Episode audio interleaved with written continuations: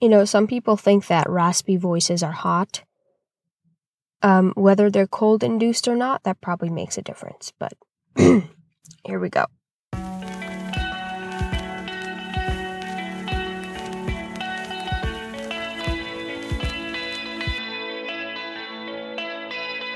There's no glory in rooting for the winning team, or the better team, or the one that everyone else is betting on. Always, always, always root for the underdog. Sounds illogical? It's perfectly logical. Think about it. If you root for the underdog and they lose, big deal. That's what you and everybody else expected, so you can't be that heartbroken. But if they win, your victory, along with theirs, is the sweetest form of victory. Not to mention, you can hold it over everyone else's heads for as long as you wish. I can't remember where I heard this piece of advice, but it was probably from Malcolm Gladwell. It sounds logical and relevant enough to be in one of his books or podcasts. But regardless of where I heard it, today I'm going to take that advice a bit further, so that everyone can take this advice, not just the sports fans.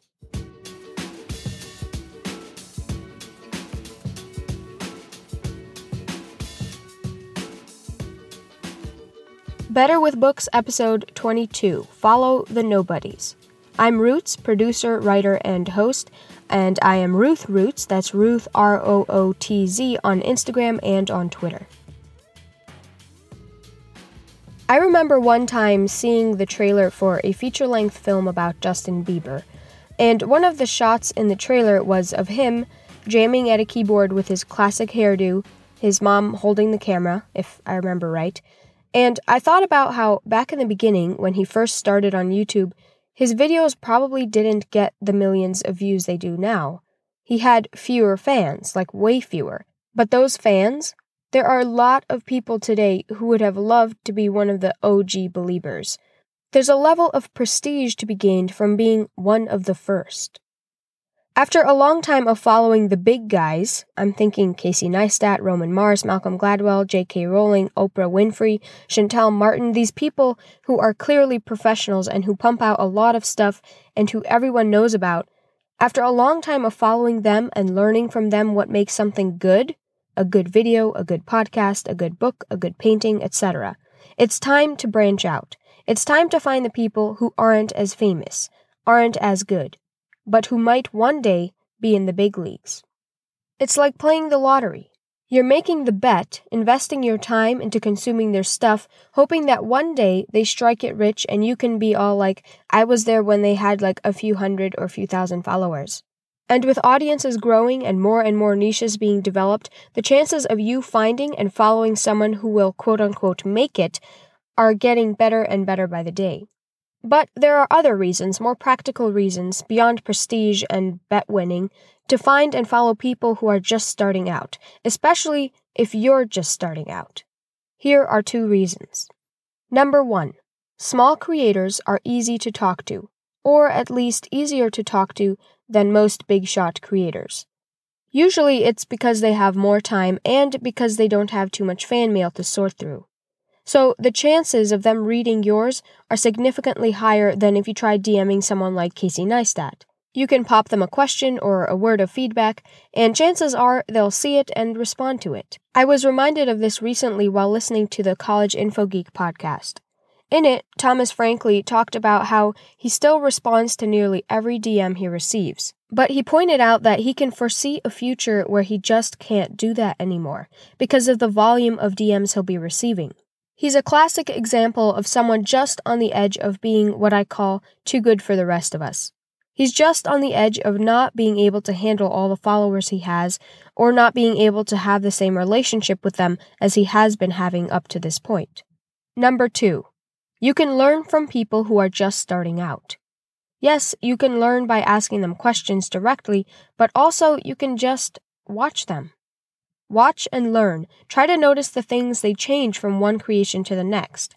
Watch how their writing quality goes up or their comfort level in front of the mic or camera. Pay attention when they mention the places they went to do networking or the way they got a guest to agree to talk to them.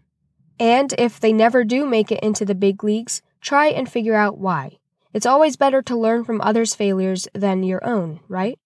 By the way, 90% of the time a creator fails to make it, it's because they simply stopped creating. They gave up. It's often high school kids heading off to college and just never looked back.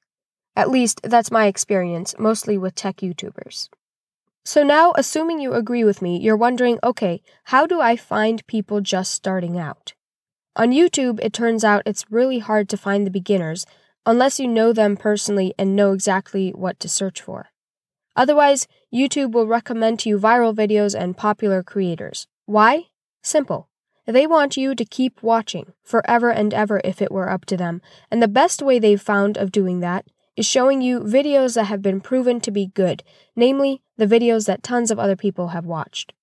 Recently, I came across the YouTuber John Fish, and like most people who found him, I found him by watching his first viral video. He was still pretty small by YouTube standards, still kind of is, but still, it's not the same as being there before someone's first big break video. Also, surprisingly, YouTube is full of filmmakers, not necessarily people doing other things like, I don't know, crafting, writing, podcasting, wedding photography. You have to go somewhere else if you want to encounter a more varied crowd. So, not YouTube. The best place I've found is, drumroll please, Instagram. It's more friendly than Twitter. You have more of a chance to be heard, and for this reason, I and many other creators just starting out are on there. And even better, it's easy to find us. Just follow a couple of hashtags and a few recommended users. Often, a recommended user will have that special new to Instagram label underneath it, and those are your best bet if you want to be there from the absolute very beginning.